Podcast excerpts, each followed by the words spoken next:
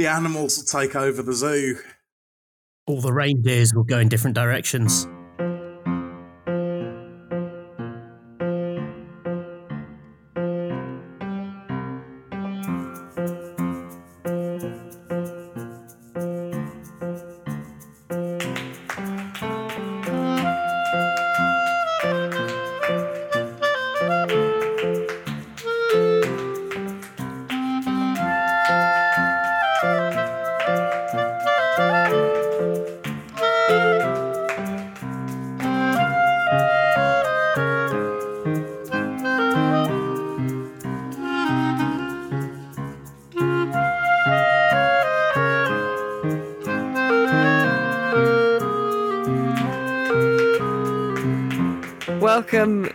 Listener, to episode 115 of the Electronic Wireless Show, Rock Paper Shotgun's PC gaming podcast, and the only podcast you need, in my opinion.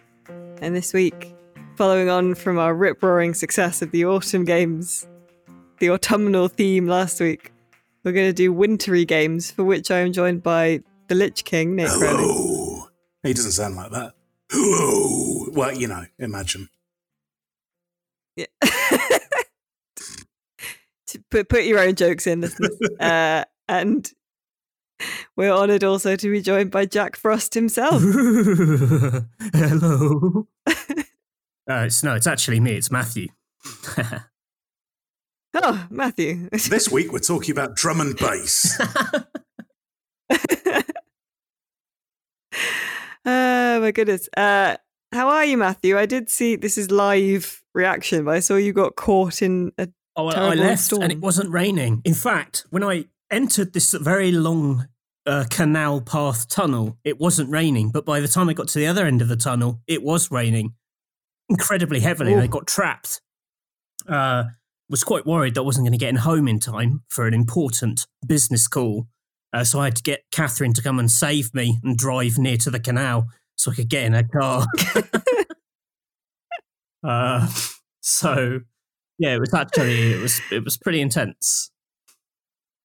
That's very good. It sounds sort of like one of those kind of PSA like safety ads from like the seventies, starring a small child. Uh, You know, like a, a warning about walking under tunnels near Yeah, canals I've just started, I've, and the dangers I've thereof. started hanging out down the canals quite a lot this last week. Um, and I like it. Like I've literally been there like like four out of seven days. Are you you just sort of test driving your new lifestyle as a 1970s delinquent? yes, yeah, and it's going very well. Apart from the rain. Are you like smoking and like throwing your fag ends at smaller kids? Not, no, not really. I'll uh, more of a sort of buy a bag of sweets and munch on my sweets as I walk along the canal. Don't tell Catherine that. I hope she's not listening Oh. to this podcast. so more of a kind of just William vibe, in fact. Yeah. yes. Yeah. That I mean that is I've got big just William energy. That's what I've been going for. you do actually. just Matthew.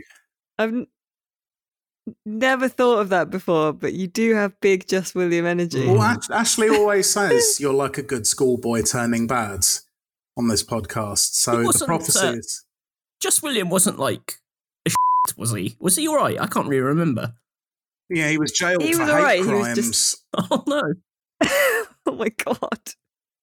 His defense of it's just William the- doesn't really sort of hold up. Not after a curb stomp, no. It's a month- Because uh, yeah, the terrible, you know, like how there was a sequel to a kill, to uh, to Kill a Mockingbird. In the dark, just William sequel, he joins the brown shirts. Hmm. Oh god, it was contemporaneous, wasn't it? Probably in Uh, that it happened in oh the my 20th God, this- century. yeah, well, bloody hell. Um, Nate, how are you? Have you done any good tank work this weekend? Oh, have I ever? Uh, actually, the reason we're recording a little bit later today is because I had to take a delivery. Uh, and let me tell you, I have got some treats. I have just taken uh, well, taken ownership of three dwarf pufferfish, uh, who are freshwater Ooh. pufferfish, and they're as big as peas. Oh. oh, I've called them the green gladiators. How big do they puff? Uh, you don't ever want them to get that stressed out, but if you did, maybe as big as yogurt covered raisins. Ooh, They're really little guys. Blimey. As you know, I don't name individual fish because they sort of form into gangs. So yeah, these are the green gladiators. I've also got um, uh, some tiny little freshwater crabs, the smallest freshwater crab in the world, uh, which are even smaller. I love really little animals. But they're harder to see and, and so appreciate, surely. Like I like I like blockbuster animals. You know, I, I like the big ones that Even do kind- big kind- stuff. I bet if you came to my house, you'd you'd look at one of my like tiny, incredibly precise sort of nano tanks. You say, "You get another three blue whales in there, mate. Pack them in." It's, it's all about less is more. They less ha- is more. they have a display. I said display. They have a big thing at the um, Brighton Aquarium that's called Tank Busters, and it's just a massive, massive tank uh, full of these fish that people get and then don't realize how massive they get. It's just a, it's a big, it's a tank full of units What, they basically that they've had to one rehome. tank? Was a, it's an aquarium. It's a big tank, mate. I can't, I can't. Now, You know, it's if if you're up for it, and I realise your um your leadership rating has has decreased by one statistic point uh, this this week, so I will give you the option of me going on this tangent. But I've got a really dark story. How long will it take? All right, go on then. I used to work at London Aquarium, and yeah, uh, it was a place, and they got given loads of fish for rehousing in exactly those circumstances. Now you know your London Aquarium's built in the old GLC building on the South Bank. Mm. There's only bloody Mm. catacombs underneath it. These massive vaults. And they were full of these prefab swimming pools, the circular polymer jobs, Hmm. and all of the fish that just got given to them that they, they had no room to put on display just went in these big prefab swimming pools in a vault underground God. and it it, it was like the Satan zone. it was just like it was just darkness with like you know bare lights hanging from the ceiling, uh, and you know these enormous sort of shapes cruising in endless circles. Is it, is it the fish version of the uh, the Bane pit from The Dark Knight Rises? Yeah, exactly, exactly. Like you know, once in a blue moon, a carp would punch its way out and be elected the CEO of the aquarium. And then break and then break the back of another fish. Just snap it over its big muscly knee. Yeah, that's exactly how it went down. Oh my God, that is bleak. Yeah. Told you it was Ooh. good. Well, I mean, speaking of bleakness,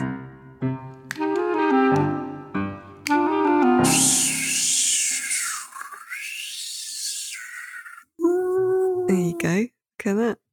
Got a sting in and everything. Um, yeah, this week we've decided to go with winter because win- wintry games because we had we had such fun last week arguing over Did we? autumnal games. Uh, I think we should do the full Vivaldi and and carry on through spring and summer. Well, maybe we will once the season turns again. And it's appropriate because, you know, we've, we're out of BST now as well. So, you know, the darkness descends.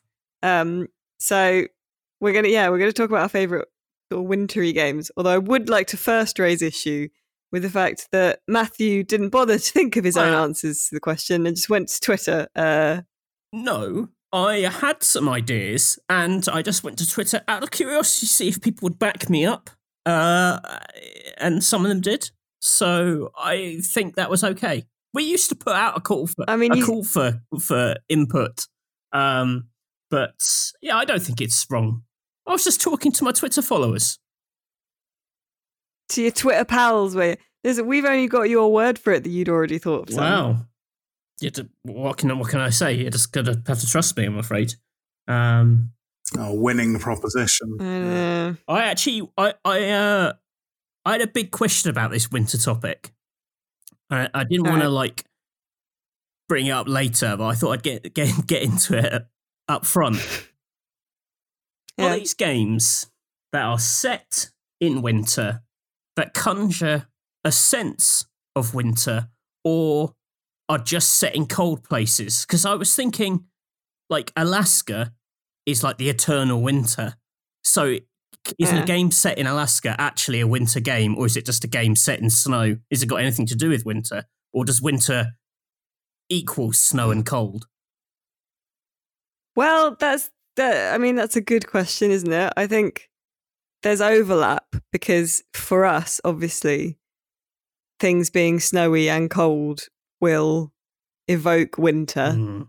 Uh, you know, Christmas, Christmas lights and things. But to an Australian, Christmas means perhaps something very different weather-wise. Ah, you know, Christmas does, but winter does not. And Australian winter is still winter. It just happens contemporaneously with our summer.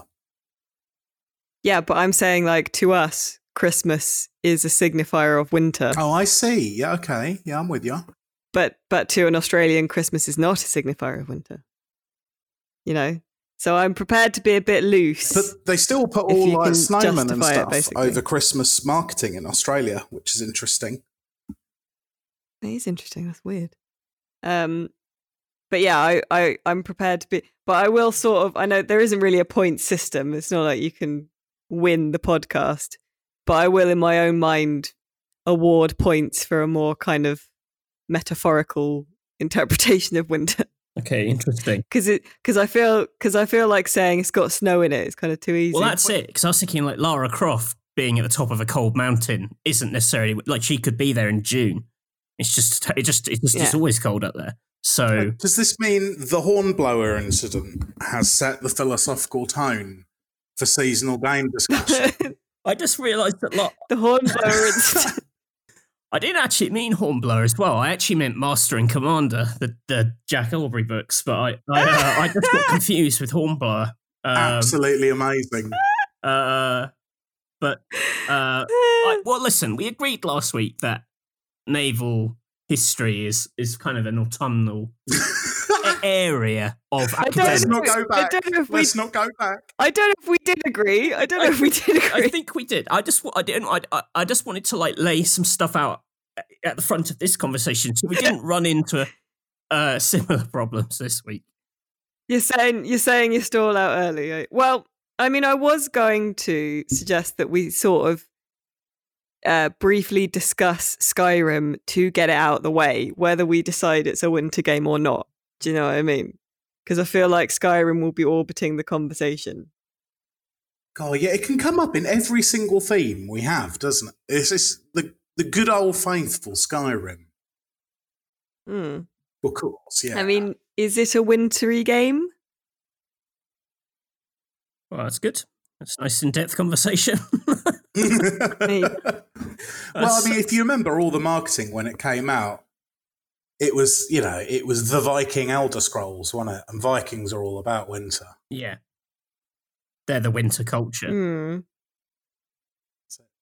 Because I feel it, it fits more. It, it feels more autumny to me, but I, that may be just a personal. I've- nah, it's kind got of all the Aurora, vibe. Boreal Wasp names and wind, mammoths, all the classic winter stuff. That's true. Isn't there, isn't there something in it called Winterhold or something or Winter? Oh, uh, um, There's yeah. isn't that it? I, I'm I haven't played a huge amount of Skyrim. I'm not an Elder Scrolls person. I've played from the opening of Skyrim to that first Jarl or whatever it is that you meet, and then I think I walked toward a Well, wizard yeah. tower and then got bored and never played it again. So um, that's my relationship with Skyrim. Yeah, I, I suppose it is like a lot of the places you go in it are wintry because it, but by dint of it being cold and snowy quite a lot. That's the it's the it's like the cold And I- region of whatever the the large continent of Elder Scrolls Yeah. is called. But maybe I'm just being a bit unfair because I, I just feel like it's cheating to just be like snowy winter in it. Yeah, I I think there's got to be an extra bit of like if, if everyone in it has just learnt to deal with it, then that isn't really winter. Like if if if they're cult, I, in, I, I can't really remember what the tone of the game is. Like, are they in like, are they like culturally in hibernation, or are they all just getting on with their lives? Oh, just getting on with it. But- That's but- there every day. Yeah, I don't know if that's winter. I feel like it's more it's it's more sort of like Norse themed more than it is kind of winter themed. Do you know what I mean? And the Vikings did enjoy a warm day as much as anyone. Very clean as well, weren't they? That was the, that Yeah, yeah, very hygienic. Okay, I know you've convinced me. If we're going, if if we're enacting the Hornblower Protocol um, for the discussion, then I would say Skyrim is not wintry. It is a game for all seasons. I'll All tell you a game that is I'm happy. Here we go. Yeah. because it's the one I forgot to mention last time.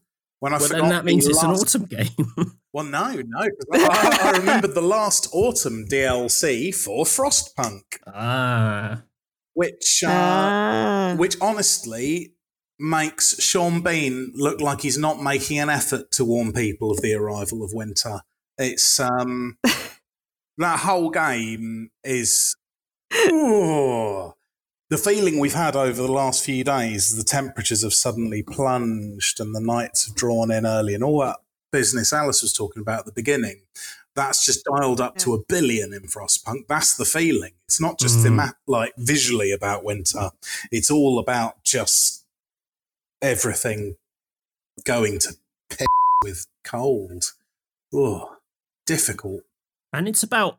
I I think a key part of winter is, and I actually quite like winter, so I'm, I'm not like knocking it, but it is the sense of you have to get through this to get to something nice. Mm. Um, Yeah. and that is like the entire pitch of Frostpunk is you just have to get through. Like it's you know there the end is in sight. What what is it that actually marks the end of that game? I can't remember. What are you working towards? Well, I hate to say this. Um, I mean, probably just death. That's what I was good because I thought like in Frostpunk, you, it, it's like we've just got to get through this, and then there'll be something else I to get through. I, I remember like, the final strip. There's like a countdown, and it's like it's like in ten days, it's the big melt or something. No, no, it's the hyper storm that just beasts you. And if Oh, you is that get all you've through got? that, Is that what You're- you're trying to do? You're trying to survive a storm, and then after the storm, you're just back to winter hellishness again. Well, yeah, after it's the sort storm, of that's like a prize. Basically, yeah, you're just sort of clinging on by your fingernails. It's like, well done. and it's like, was that the nadir of it, or was that just a particularly bad day? And you, you don't know.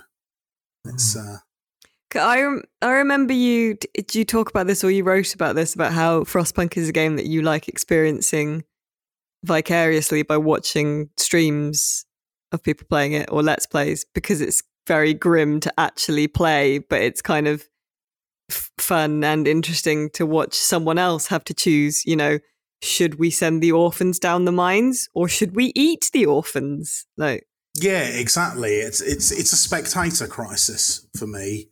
Um, I've played it through a couple of times, but I've watched it through a good few more than that. Apart from anything else, it really is lovely to look at, and that's harder to appreciate when you're freaking out about whether you you know you got enough orphan legs to burn to keep your cannibals alive. I've I've never actually. very slow burning fuel are often like Very efficient, yeah. It's got that that brilliant um, central kind of furnace, and when you turn it on, it kind of whoomps out and starts melting everything. It's like a big steamy oven in the middle, which I really like. Yeah, it's proper steampunk as it always should have been, rather than twee colonialist apologism with cogs stuck on hats. Like it's it's proper stark, you know, grandiose but ultimately monstrous Victorian engineering. It's good stuff. I uh, That's a very. I love that description of steampunk. Name. I've never I've never finished Frostpunk. I got within like two days of the final hurdle that is like the end of the game, and uh, my population executed me with just a big burst of steam. They just steamed me to death. Um, Oh yeah, when you go full dim sum, I love that. what a way Yeah. to go! That would be horrific. at least I, for a second, you'd be Oh, like, word. The warmth would be nice for a few seconds compared to how grim it's all been. Talk You know. about a silver lining. I respect that. Yeah. Oh my goodness. Um all right, yeah, accepted. I'll stamp that. That's a that's a wintry game. yes. Uh I was gonna s- smugly offer a game that famously has no snow. Actually, I was talking about the theme with um Vidbud Cullum. Uh and I I said, Well, I thought about this game and he said, Oh, but that's got snow in it, hasn't it? And I went, No. It's it's heavy rain. There's famously only one type of weather in heavy rain. It's about a man's wife rescuing him from the canal, isn't it? oh no, sorry, that's Matthew's life. Um, Uh, it, it actually it had big. It did have. It was such a stupid event. It had big David Cage energy. You were like, "Oh come on, a man getting stuck in a tunnel. This is ridiculous." Which is very much how I feel about a lot of heavy rain. did you have to like chew off Good your son's finger? Isn't that what happens in that game?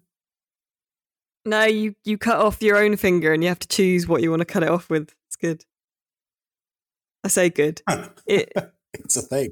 hev- heavy rain is. I did enjoy heavy rain when I first play it, played it, and it it has it has big winter energy to me because it's it it's like it's depressing. It's it's raining all the time. Um, it's very bleak. Uh, do you remember all the chat, Matthew, when it came out about like the rain tech and how good the rain looked? Yeah. Everything's all wet. Uh, the, well, I, I more remember just everyone going nuts for the character models, which you look at them now and they're just like kind of laughable, you know?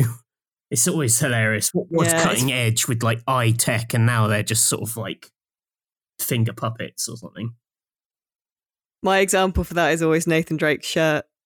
Do you Remember Nathan Drake's shirt? Yeah. I don't remember a shirt. the first, well, in the first Uncharted game, they were like, Nathan Drake's shirt gets dirtier. it gets grubby as the game goes on. It was that. And it was also that when he walks near something, he'll put his hand out to sort of touch it a bit. he'll he'll lean on stuff.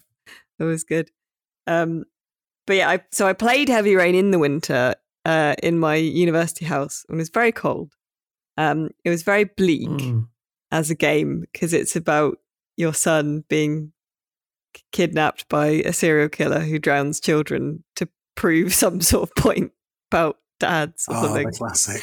Um, yeah, it was like if, but I- it seemed very unfair because it it was like if you you do all these tasks like driving the wrong way down a motorway and cutting your own finger off and killing someone else and whatever, then you love your son enough that you're allowed to rescue your son. But if you die during one of these tasks, like he doesn't let your son go, but surely you've made the ultimate sacrifice and he should be like, oh, sorry, mate. Your dad's dead, but here, you can go now. You don't have to drown. That's the same with all these sort of nightmare justice horror things like Saw or Seven and stuff. Like it never, you know, the killer's clearly not thought through the logic of their proposition for more than a few minutes. Which you think you would if you were going to create an elaborate sort of torture bunker? They're just not serial killers these days. Mm. They just don't have lo- like in- internal logical consistency. That's the problem.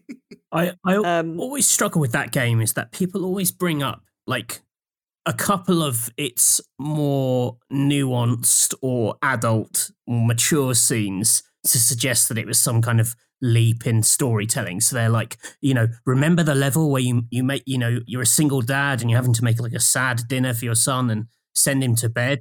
And you're like, yeah, and that's five minutes in it. But this is also a game that does end with like two blokes fighting on a conveyor belt above a trash compactor. I mean, like it's fundamentally dumb as hell. I, eh, I but I feel that everyone's like, the divorced dad bit, and you're like, yeah, but what are the rest of it? It's not like if it was a game about going through a very long, slow custody battle, uh, you know, that would be one thing, but it isn't. It's like, you know, which of these novelty spoons do you want to cut your own finger off with? It's a very different proposition. I had I had a, I had trouble with I had real trouble with Heavy Rain because I reviewed it back in the day and and I, I wasn't a big fan. I remember some people coming over to me in the office from PlayStation Magazine and and and sort of gathering around me and being like, "Oh, you uh, you think you're better than Heavy Rain, do you?" Kind of conversation. it's like, yeah, actually, I'm sorry that you like this game, but yeah, it's bad, and I'm not embarrassed to say that. And you know, if you think it's the hype of storytelling, but oh my Yeah. god! Because the sad divorced dad bit isn't really even that good. Like, you make your son. You can either ignore your son, or you can like give him a healthy snack and cook him a nice Or dinner. you can fight him on a You know. conveyor belt above a trash compactor. That's the third option. It's wild. Saw your own hand off. that oh imagine imagine how much more impact heavy rain would have made if the serial killer was your in, your Oh, son all along that would have been Yeah, brilliant that's- Actually, but you, you raised David Cage because, uh, admittedly, I'll put my hands up and say this isn't one I naturally went to, but something that a few people did suggest was Fahrenheit, um, which was the earlier David Cage effort. that that has snow in it, That's set in, it? yeah, that is set in in winter New York. Um, suffers from a lot of the same problems, but has has more Hmm. snow than rain. Also, like there's that weird bit where you get chased by giant cockroaches around your office. There's also a bit where have have either of you played Fahrenheit?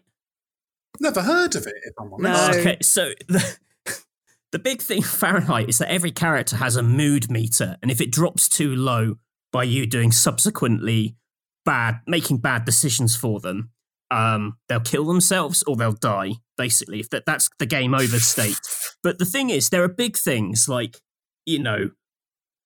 You let the criminal escape. You don't catch him as the policeman, and that might drop you like a hundred points, which is like a big, you know, a big thing. But then there are loads of little interactions in the world which drop you by a couple of points. And you could get these moments where it's one of those that pushed you over the edge. Like you go to get a coffee from the coffee machine and it's broken, so you kill yourself.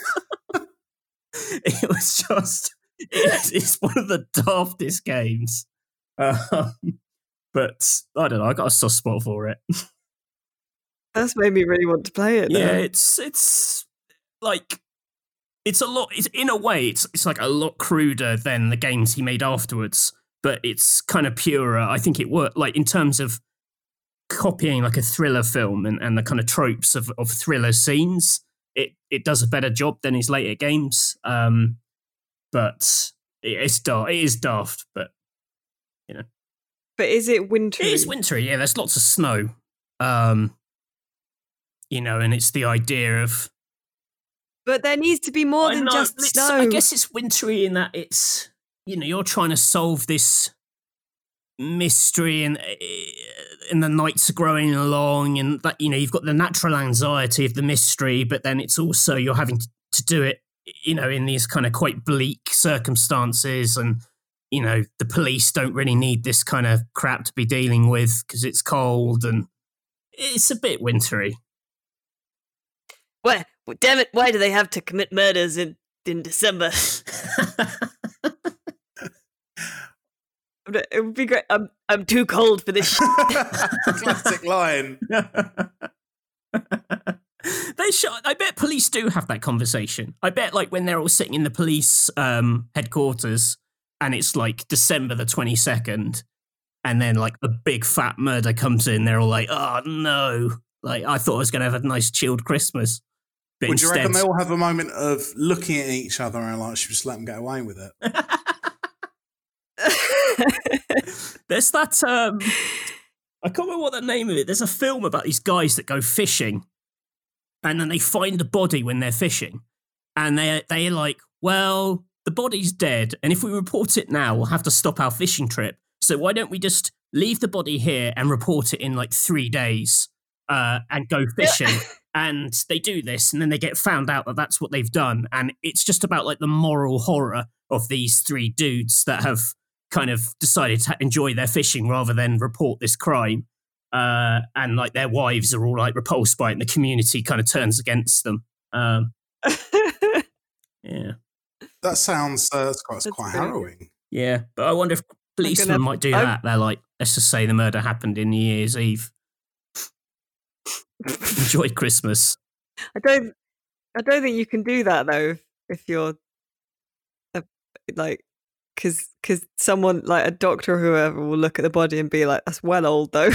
Well, yeah, but if you like, 2020 has taught us anything, about. it's that police can do what they like. So There you go. I've got another well, game. Uh, it's just my microwave's just pinged. I can take it out and serve it to you if you like. nice.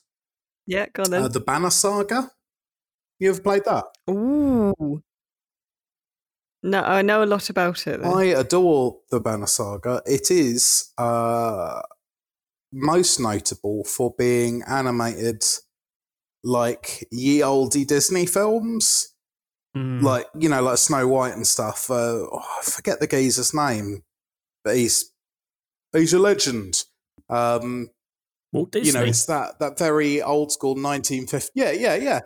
Walter Disney. That's it. yeah. No, it's some other guy who wasn't a Yeah. monster. Um, but anyway, it's beautiful, and that's kind of Norse themed.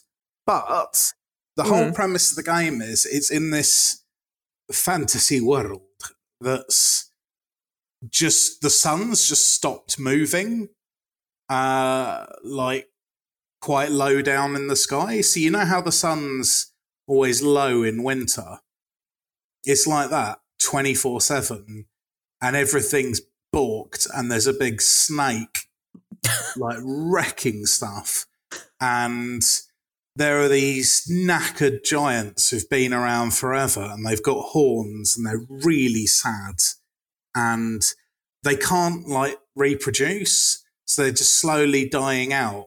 And there's a couple of hundred of them left, and they're just trudging along miserably with you you know, and, and most of the game is like this convoy management thing where you're just making sort of really melancholy frostpunk type decisions and that occasionally stops for a bit of tactical turn-based combat but that is is the whole thing is just so melancholy. Mega winter. Great game. Uh, this is a tangent that is kind of unrelated to anything, but there's a podcast I'm listening to at the moment called the A Lab podcast, uh, which stands for like all lawyers are bad or all lawyers are. Uh, rude word. Beautiful. I don't know why I said that. Well, I don't want to. I because Carl will have to beep it out if I say it. Anyway, um, uh, and uh, they talk about um American law and like some famous cases and stuff. And I linked it before because uh, they talked about the wolf porn uh fan fiction um uh debacle to which there has been a follow-up actually because uh she's now threatening to sue the YouTuber who made a video about it. Um, but uh, the um, one of the things they talk about is like the uh, Vic Mignogna, uh, the voice actor, uh, got accused of being a creep, basically, and he s- tried to sue some people for defamation. Um, and they said like his lawyer was really bad and kept making like really basic mistakes that then ruined the case. Well, uh, they, I think they said like it's like if an animal runs in front of your car and instead of just kind of hitting the animal and carrying on, you swerve and kill your entire family and yourself in a crash. Is all stuff like um uh they sent he sent a cease and desist saying like on this date you tweeted saying uh Vic Mignogna is a piece of shit. This is false and defamatory because he is not a piece of shit. It is it, it is another word for feces, and it is impossible for him to be that. wait is this the guy who made the banner saga No, this is completely Oh, unrelated God. to the Banner Saga. I, I, I have gone off on like a huge. oh my, my the friend Big you bow Mignogna's to a no one i think you, you're allowed that Uh, Vic Mignogna is a famous voice actor who's who used to do a lot of dubs for stuff like Dragon Ball Z. I think. Apparently, he's a piece of shit. Please don't tell me the creator of Banner Saga is a piece of shit. I don't know if my heart could take it. I don't know why that's that's I- really no, the- tickled me. Yeah. Well, the, the Banner Saga was made by some ex Bioware uh, devs, was it not? It was, all- it, the whole thing was kickstarted, like the whole Mm. games one, two, and three. Is that? I believe right, so. Yeah, yeah. It's um, Yeah. yeah. it's a good old trilogy. That the actual combat, to be fair, isn't that great, but as a as a narrative experience, it's uh, it's very strong indeed. Big recommend. Catherine Castle's a big She fan. of it is, as yeah. she's she? she's nuts for it. Uh, when I was asking her to give me suggestions to say on this, she said I should say that.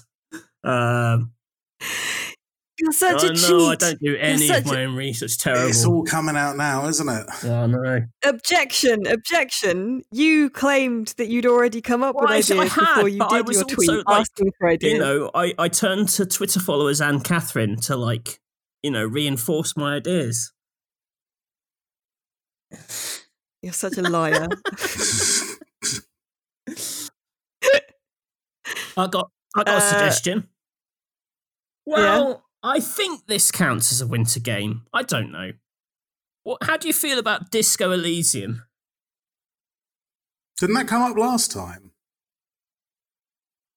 yeah, Did that come up in the autumn chat? Pretty certain. I'm sure you brought it Oh. up as well. Bums. you trebucheted yourself into the sun. oh God! God damn my hazy Oh no, actually, definitions of seasons. actually, do you know what? No, I think we're wrong. I think it came up the episode a couple I of think we episodes ago about about, companions, um, and we were talking side about Kim. characters. Yeah, and companions. oh, okay. I think Uh, like it can it I- can snow in Disco Elysium. It is wintry, and it's definitely. I think it's good uh, if we're talking sort of metaphorically, because the character in it is in the winter of his life, is he not? Surely, or at least entering. Well, and the town as a whole. You know, it's a, like a port town in decline, and it's got that sort of sense of not necessarily going into like hibernation, but people like lock, closing themselves in and shutting themselves in their little Mm. apartments. Like it's not that the streets are bustling. You know, it's kind of all a bit sort of sad and empty, and you get the sense of people doing. I don't know, like that. That's a sense of an ending of in, in a lot of the things that people are doing things not really going anywhere. I I was talking about this with Catherine earlier. She didn't give me the idea for Disco Elysium. I should. I came up with the idea, um, and uh, I was saying that like that Kim. Actually, this relates to what I was talking about about the police putting off the murder. Kim's whole energy is very much like a magazine editor on Christmas deadline. It's kind of like you got this big case and you just wanted to get it out just done so you just don't have to deal with this this mm. crap anymore that you just want to go home you know and and that is like a big like end of year energy. I don't know if you get that as well. And you know when when you're so close to christmas and you're like i just need to get this last irritating thing out of the way and that's kind of the vibe of the case in disco elysium. It's just like a it's like a big irritation that people want to do and you're like eh, there's no energy to any of it. Like everyone and i don't mean that in a negative way like everyone's a bit sleepy. I mean obviously it's the contrivance of a video game that everyone's doing the same thing every day but the fact that like no one in that town like moves or goes anywhere and it's got Mm. like you know almost by accident it becomes like a captures a big winter end of year sort of flavor that sense anyway i feel Yeah, I'd back that. I, I, it's is nate dead yeah, it's a very maybe Nate. Uh, Oh, no. I was going to go for. Did you ever play the Lost Planet series? What happened there? what, what? What? what? You just didn't speak or make any noise. the conversation in a And then completely Matthew- different direction you're like all right fine Ma- Matthew, like Matthew went, "Is Nate dead?" and then there was a pause of like 10 seconds and then you just carried on talking as if like someone had just rebooted you and you Something weird has happened there. Because I didn't hear anyone accusing me of being dead. I just heard you say, Nate, as if you were prompting me for another game. I can imagine how that must have sounded weird. I don't suppose anyone has played Sonic the Hedgehog. I enjoy the snow levels in those games. Would anyone like to hear about another video game? oh my Uh, Oh my god. Uh I mean last week we like Matthew insisted quite bleakly that granddad was the winter of the the family, Mm. right? Mm. Because autumn autumn is dad yeah. and and uh, uh granddad is granddad is the Mm. winter. Does that imply that And I winter was is the trying to father think of- of autumn? Yes. Yeah. mm. Ah. Winter kills all the other seasons, doesn't it? Just like Grandad. Yeah.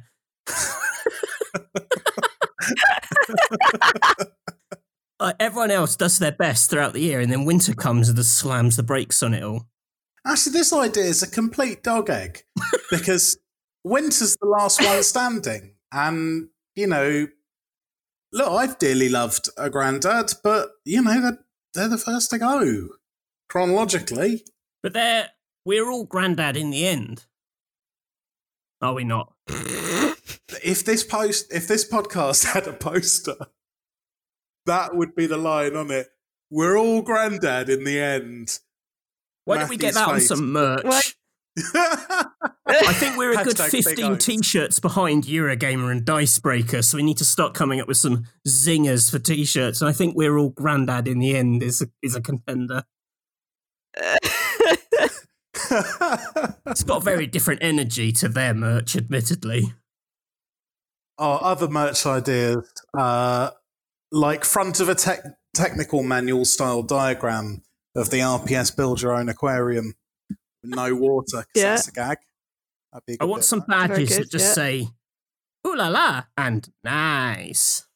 nice. a baseball cap with "What about Skyrim?" Written on it in big plastic gold letters. what about Skyrim though?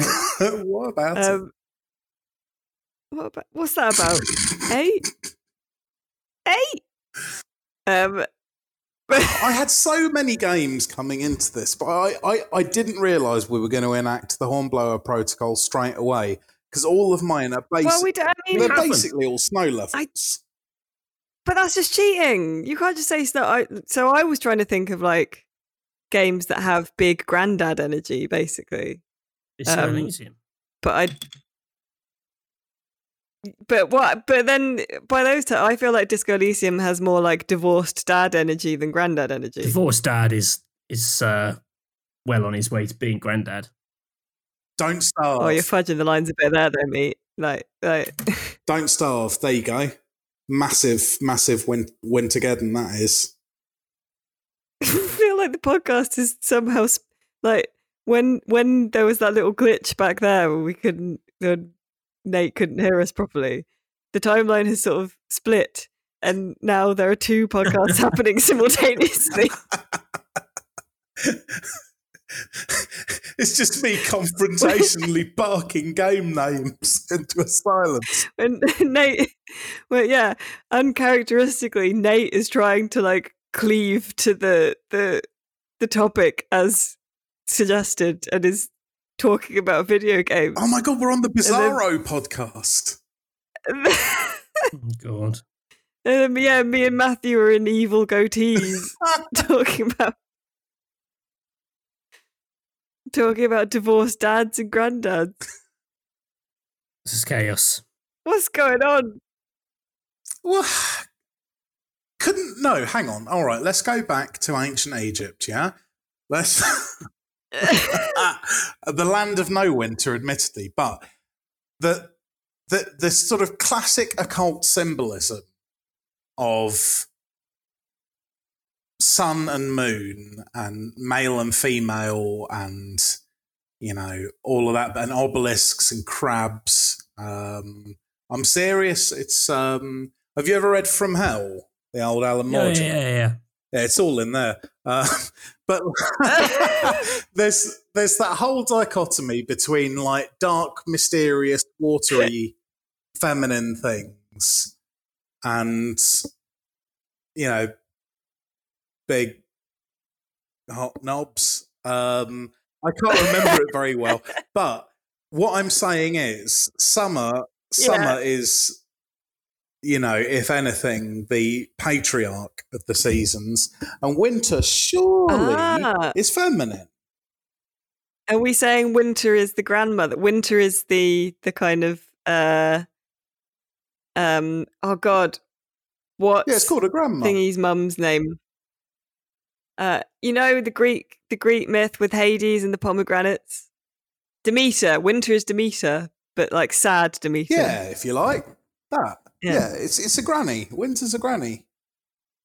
Winter's a granny. Interesting. Matthew, your response. I'd say I just I just had this image flash into my head of Judi Dench walking in lots of autumnal brown leaves, and it seemed very natural to me that that might happen. Thank you for sharing your fantasy. So sh- I think she's quite autumnal. I've never known a man abandon an idea so totally while in the middle of saying it. I think she's quite autumnal. I think. oh my god, we've been talking for it. We need to quick. We need to get into the cavern of lies. Take Perhaps shelter from let's the walk in. Blizzards. Exactly. Yeah. Quick.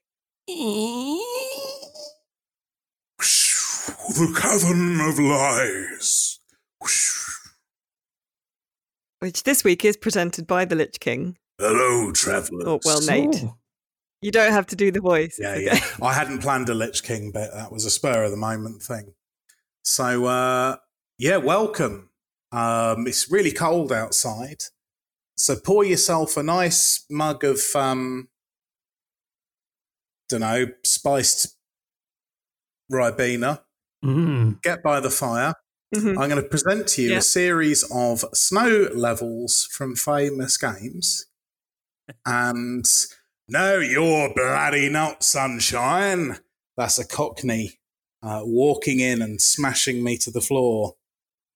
Um, Oh, did you just? so, so before before we started recording this, Nate told me he had an idea that he wanted to do, but it's so completely unrelated to winter that he couldn't really uh, find an excuse for it. And I see, Nate. I predict that you've not bothered to find an excuse. look, I, I've got a bit, okay? The bit is unfolding. Okay. Let the bit unfold. yeah. I want to see where this goes. Now then, we ain't got time to muck around with any of that nonsense, uh, says the Cockney, who I'm now going to be, so I don't have to narrate his actions. Okay. Um, so you see, London's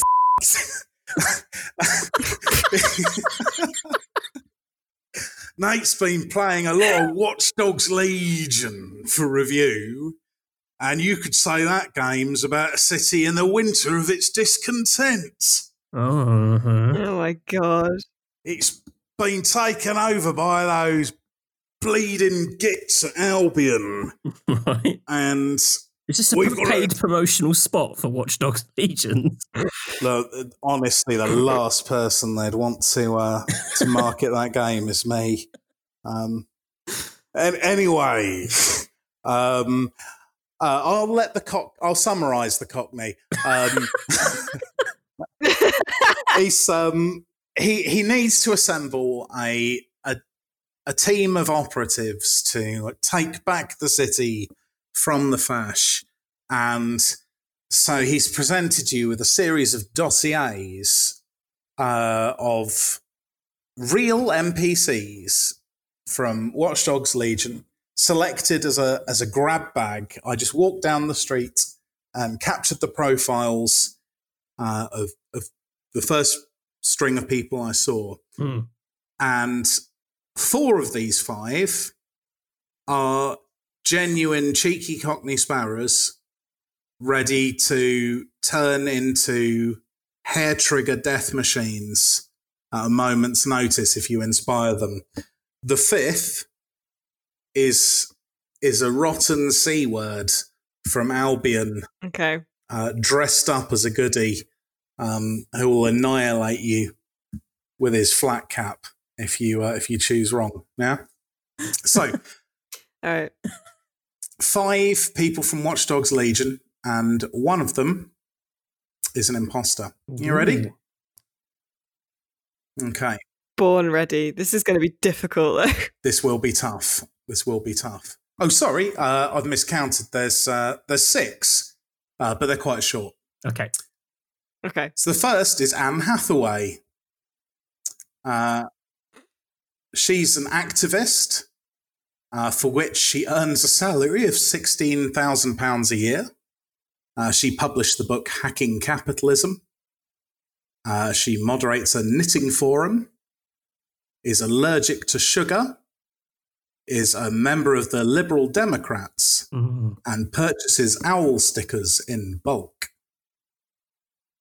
Oh my god! I didn't know it had so many. This does sound like a paid promotion now. But I'm like, I didn't realize that it had so many facts about each of the NPCs. There's Ah, well, actually reference to Lib Dems in this game. There is, or is there? Let's carry on.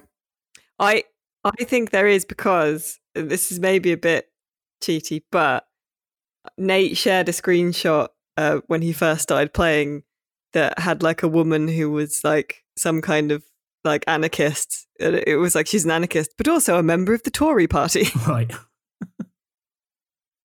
Ah, that was the one of the ones I was going to use, so I'm going to scrub her off the list. Congrats, there's five again. oh, sorry. You're all right. Self hating activist. Uh, you ready for our, our second Yeah. our would-be revolutionary? So this is. Uh, oh, I want to describe how they look as well. Sorry, that's part of the fun. Uh, so Anne Hathaway, the 16 grand a year activist, um, is wearing a, a a black t-shirt with a distorted red skull on it. Uh, she has aggressively triangular earrings, Blues Brothers sunglasses, a beanie, and a leather jacket with spiked studs all over the sleeves Mm. like a Hmm. punk or a sex person. Next up is Rod. No, actually, I'll save him. Let's have Ian Harrison. Um, he's a podcaster, an amateur bare knuckle boxer, uh, and he's he's a handsome fellow. Sort of looks like a black Wolverine, I suppose, uh, with a, a neat goatee and a shirt covered in stars. Uh, he's 29, and for his podcasting and bare knuckle boxing, he makes 28 grand a year. That's all right. Blimey. He's shamed What? Wait, what's?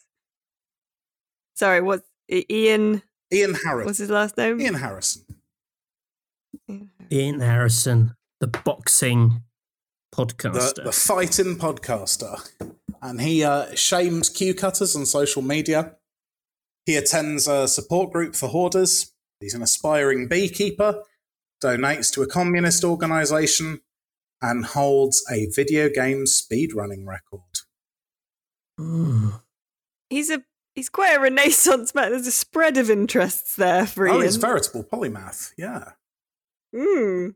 We got a 36 year old Graham Anderson uh, next, who's a cryptocurrency analyst and looks These are all horribly plausible. Mm, right. He looks like a cool egg. Um, he's also got a goatee, but it's one of those sort of new metal jobs where there's no moustache, Mm. just the little beard bit. Um, and he's got a sort of uh, a bit like a a monochrome version of a jock's jacket from the nineties, uh, I guess.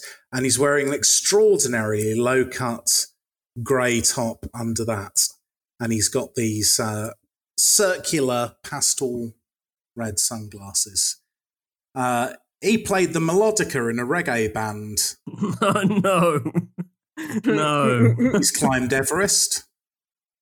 He was born in Kingston, Jamaica, and he has marched in a pride parade. The oh, yeah, the, Okay. the the melodica. I mean, come on.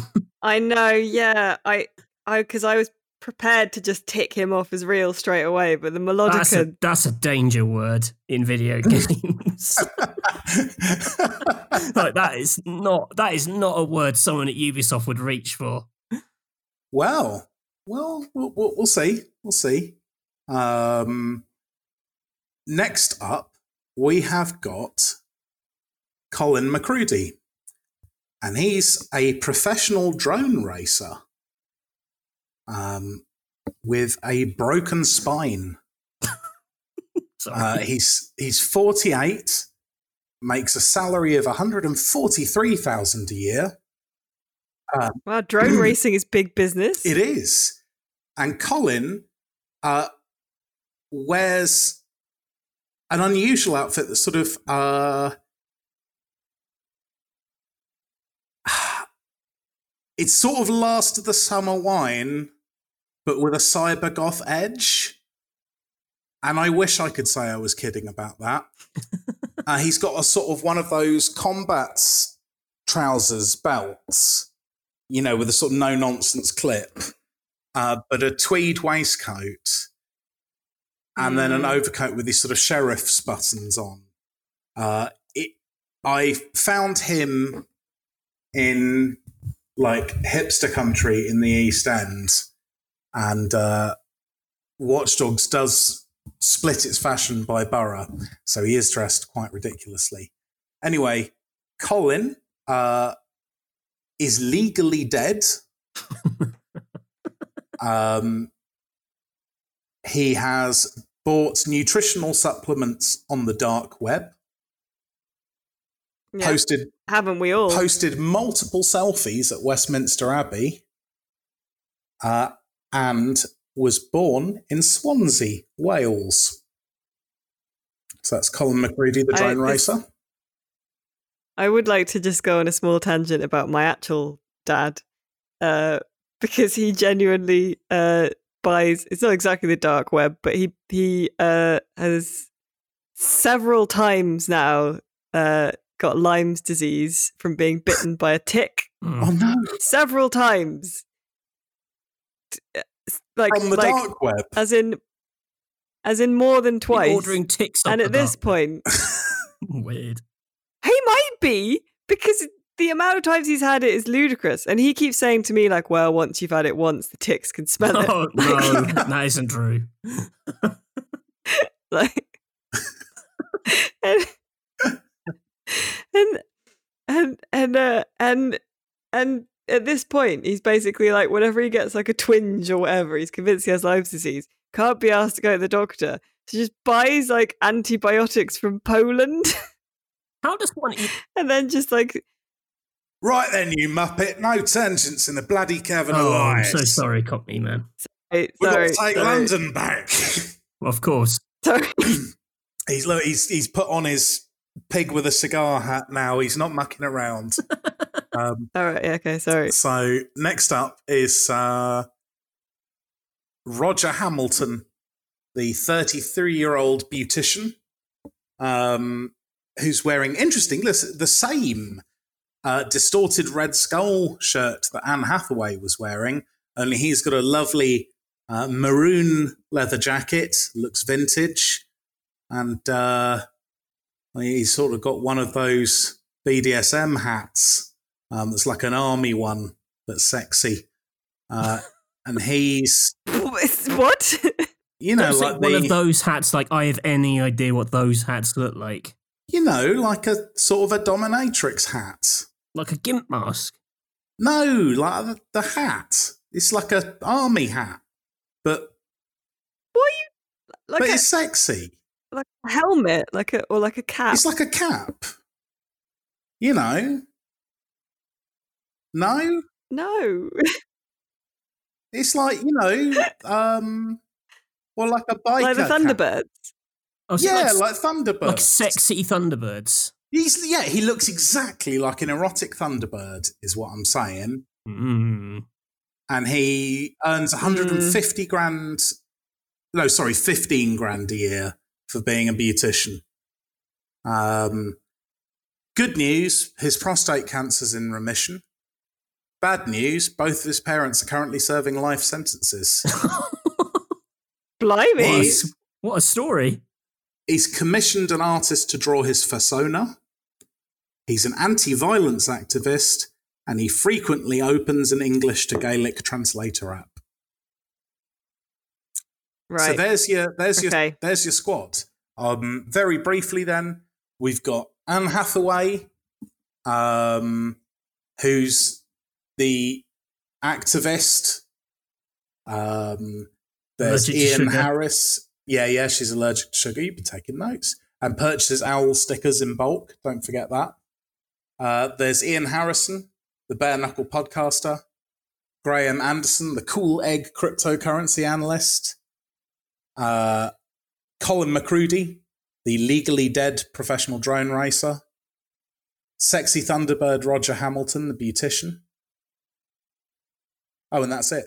That's it. Yeah. Because I rumbled your other one, didn't I? Um, one of those is an imposter. right. But same rules apply as usual. You've got Right. to take them out one by one. Right, right. So, listen, Mm. I'm pretty convinced that it's one of the last two. It's either Roger Hamilton or Colin McCrudy. The the Like, the weird detail of wearing the same T-shirt as Anne Hathaway is, is a bit seems a bit suspicious to me. Right. I'm also suspicious because three of them have names starting with HA, Mm. last names. Uh, so I feel like one of them is fake, and of them, Roger Hamilton sounds preposterous. Colin McCrudy, right? Colin McCrudy is the closest because he right going into this. Nate knew he'd have to sort of do normal names, right? So- so he couldn't have the he couldn't have one of them. But you know, it couldn't be like Anne Hathaway, Graham Anderson, and like Grief Wellington. yeah, exactly. or which one of those is fake? Derek Right. Savoy's But Co- Dark Web, yeah. Yeah, but but but Colin McCrudy s- sort of sounds like Nate trying to come up with a normal name.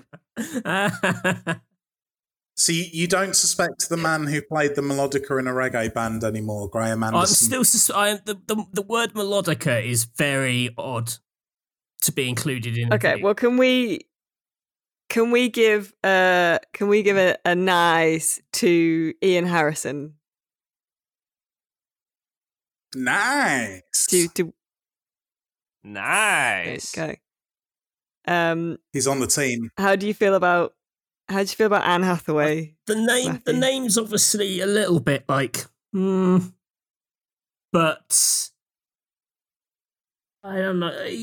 But I think like I, they, you know, like when you're putting your um, uh, you know, names into a random name generator, I'm sure you throw in, you know, Oh yes, celebrity yeah. names. I, I, I, yeah, I feel okay about this one, like the Lib Dem thing, and the allergic to sugar's a bit weird, but I don't, I don't really know the tone of I- the game I'm- well enough. But I, I think she's nice. I think she's nice. Ah, she's allergic to sugar, but you're allergic to bullshit. Nice. Yeah. Anne's on the squad. She's currently tearing down the gherkin with a cyber wrench. All right. So we're left with Graham Anderson, Colin McCrudy, and Roger Hamilton. Now, Graham Anderson, his chin beard just sounds a lot like the chin beard the character I one of the characters I had at preview had. So this is What's mm, his profession again? Graham Anderson. Uh, he's a cryptocurrency analyst Yeah, and 74 grand a year doing that. yeah. mm. these people are all like earning so much higher than the the average wage, Well, it's inflation, and yet isn't it? they're all like, like, if I was earning that much, would I be asked to to take down the Yeah, I country? wouldn't join You the revolution. It feels like the world's working perfectly fine for me. yeah, exactly.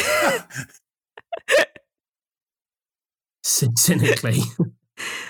Um, uh, yeah, I I think I think he I think he's a nice. we're okay with Graham.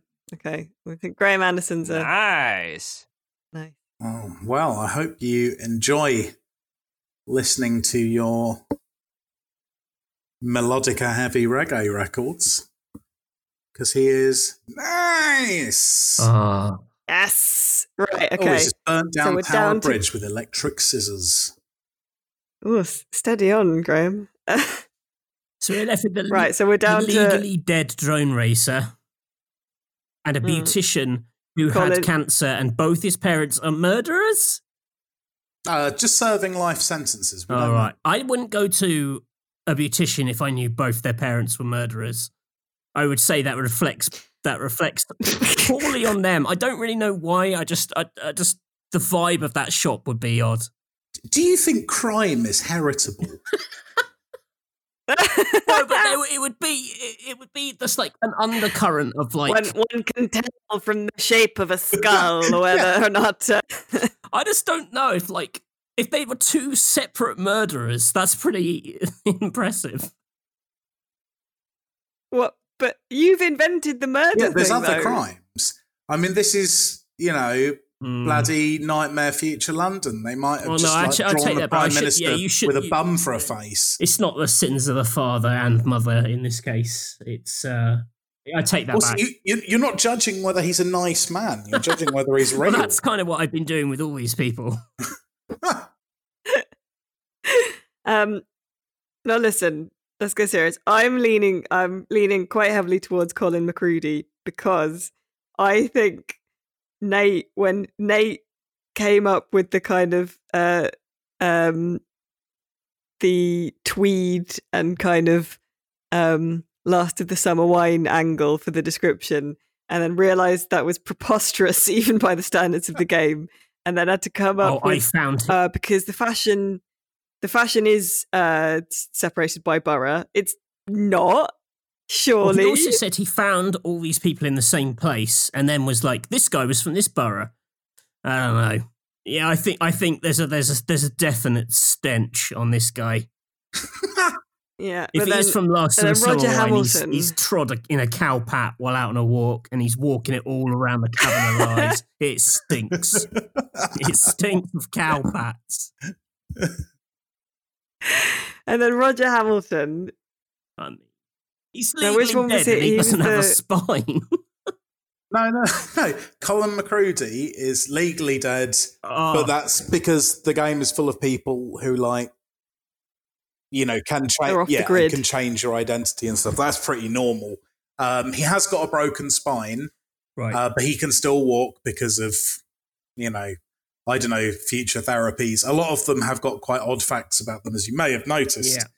Uh, Roger Hamilton was the guy with the sexy Thunderbirds hat Oh, that's it. um, Mm. and commissioned an artist to draw his persona, anti violence activist, uh, 33.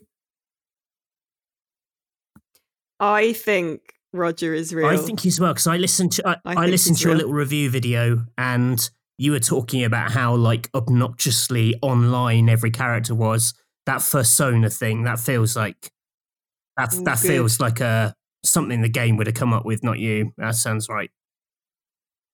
okay all right so we're gonna welcome roger and his persona Nice. Nice!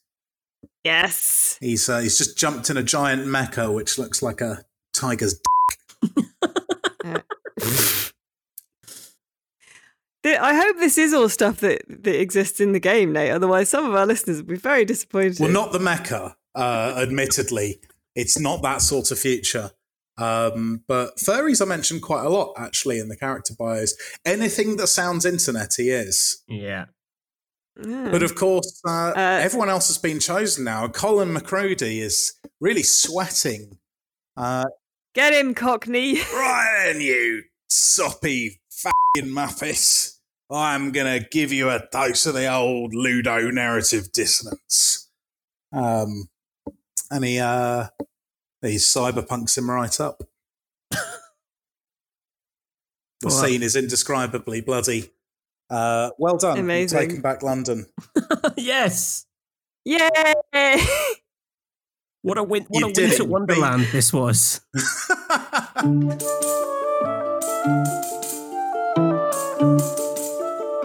Wow, that was wonderful. I yeah, I was sort of imagining it was going to be like you know when you go to a garden centre at Christmas and they have like a room full of Christmas decorations Mm.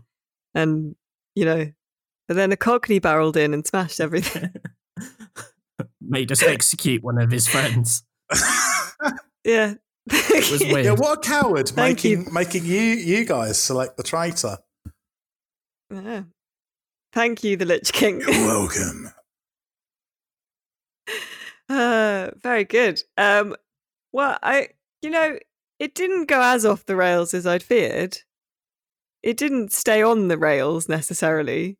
Uh, and I hope that the listener enjoyed that discussion uh, in the Electronic Wireless Show, uh, episode 115, the Wintry Games Special, featuring a bit about Cockneys and Watch Dogs Legion in the middle. Uh, uh, thank you very much uh, for joining me. And all that rec- uh, remains now is for us to do our recommendations because each week we recommend something that is not a game. Uh, I can go first, Please Go. do. Recommend away. people. Um, I'm pretty sure I haven't done this before. Uh, I'd like to recommend. I might have done it before, but I'd like to officially recommend. Uh, Katharine Castle, our hardware editor, has a very good uh, book-themed Instagram Ah. Hmm. um, a bookstagram um, where she takes really lovely pictures of all the books she has uh, and then does um, really good reviews um, of the books she has read. Um, and it's really good, especially for um, uh, foreign language books, the translations thereof. Um, lots of really good recommendations uh, and her her to read pile must be terrifying because I ha- I get paralyzed when my pile of books to read goes over about five, and hers must be about ninety high. Yeah. Stacks of the things. Bloody bloody door stoppers, eh? Yeah. Anyway, um, so I would like to recommend that. It's very good, worth a look. Very good. There you go. Uh, I will recommend. Matthew. Um, I feel bad that I didn't recommend my wife's thing, but there you go. uh, I'm going to recommend a book I'm reading at the moment called Howdunit, like Who Done It, but How, which is describes itself as a masterclass in crime writing by members of the Detection Club, and the Detection Club is a bit like a. uh, it sounds like I think it's like a, a dining club, but for crime writers only, and you get invited in, and it's one of these things Ah. that was invented by sort of you know Agatha Christie era writers of that ilk. Um, and Mm. basically, the current president got loads of the writers' uh, living and existing essays from those that are dead, just on the subject of how to write crime fiction. And the book's got ton, uh, loads. It's a big old thing, five hundred pages, loads of little bits on like how to Bloody how hell. to construct a brilliant clue, and you know how to kind of you know whether to pick a policeman or an amateur sleuth, and you know a whole mix of stuff. She's got very old school kind of who done it, kind of Agatha Christie style stuff, right up to like Ian Rankin talking about Rebus and things. Um, yeah, it's really good. I'm really, really enjoying it. Um, uh, yeah, so Howdunit? I, uh, very much recommended if you are into f- crime fiction. Jolly good. Nate. Now listen up. Oh no! London's f- Oh god! Stop saying that. I have to write down every time you uh, I, am just really amused by the idea of it being paid promotion by Ubisoft. Sorry. Um, no, uh, London's not effed, uh, but your fish tank very much might be if you don't keep following uh, the instructions I give you each week uh, in order to take it back from uh, authoritarian control. Uh, you're going to want to stock it full of fish. Now, before we start talking about fish to put in it, I'm going to recommend a website to you, which is really good for finding out about the different things different fish need to exist. And it is seriouslyfish.com, uh, which is a massive database of pretty much every freshwater fish uh, you can keep in the home. Uh, it's got species profiles. Uh, it's also got like articles. So it's like a magazine uh, on the front page at the moment. Uh, there's Mike Ophir talking about boat-eared fishes of the Modesta complex, a video on saving the Corfu killifish, and eight new genera described in a major review of herichthyine cichlids. Oh, yes. To me, that's solid gold. Uh, so seriouslyfish.com, if you are, yeah, if you have a tank set up and you're looking to stock it, that's a great place. Uh, as for my real recommend, well, no, that, that's more real than anything, really. Uh, in terms of my buy the book recommendation this week, uh, it's a it's a practical thing. If you're a, a parent or soon to be a parent of a baby, um, can I sincerely recommend cloth nappies to you? Uh, we're currently potty training our daughter, so we're waving that era of foulness behind. Um, but cloth nappies were a massive effort saver. Uh, everyone says, "Oh, you'll last four weeks," uh, thinking it's a massive, um, yeah, hassle. But no, they're, they're really not.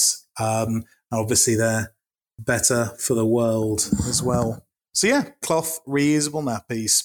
A that's the Jesus's wooden cup of uh, recommendations. uh, but as as we know, that saved Indiana Jones's life. Nice. It is real. Nice. Yeah. Uh, amazing. Good spread of Rex this week. I'm going to try and, and all my ones have been book ones recently, but that's basic. Apart from games, that's what I do. I just read stuff. Um, so I'll try and do something else. I did a music one that people quite liked, so I might do another music one. I don't Um, recommend yeah, getting thank you very trapped in a joining. tunnel. Don't get trapped Yeah, in a that's my tunnel. recommendation. Good.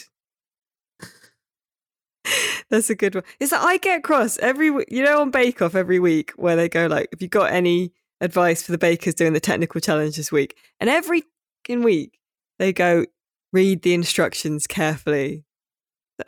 Oh, oh yeah, all Don't right. put glass in it. Here's Prue. Should I turn the oven on? Jesus. Um. Ugh. Anyway, uh, thank you very much, listener, for listening to this 100 uh, episode 115 of the Electronic Wireless Show, Rock Paper Shotguns Gaming Podcast, and the only podcast you need, in my opinion. Uh, we are on the Twitters at Rock Paper Shot. We're on Facebook, Rock Paper Shotgun. Uh, we're on the YouTubes, youtube.com forward slash Rock Paper Shotgun. Um, we have uh, a merch store where we will try and get some of those amazing merch ideas that we spitballed just now on the podcast, uh, which is teespring.com forward slash stores forward slash rock paper shotgun. And of course, for all your PC gaming needs, just go to www.rockpapershotgun.com. Uh, for all the stuff we talked about this week, check the show notes on the website, um, where you will also get a link to the Discord, where you can hang out and talk about how great the podcast is. Remember to tweet about it and tell your friends how good it is using the hashtags uh, Fat Blood and hashtag Big Big Oats. Let's get a brand going. Yes. I think we need to say it more before it can become a brand. I say it at least once per episode, just at the very end. And I All will right, next week we'll say it loads. I'm like a hype man for big oats. Yeah, we'll do it loads next week. We'll work it in naturally, Oats special. Just make large grains the uh, theme next week. All right, next week the theme will be oat related somehow. word. Breakfasts maybe, and then we can talk about porridge. Or I don't know, something like that. Anyway, uh, thank you very much for joining me, the Lich King. Uh, Thank you very much for joining me, Jack Frost. no worries. Uh, I've been Alice Bell, And uh, we will now say goodbye. Goodbye, everyone. Love you. Bye.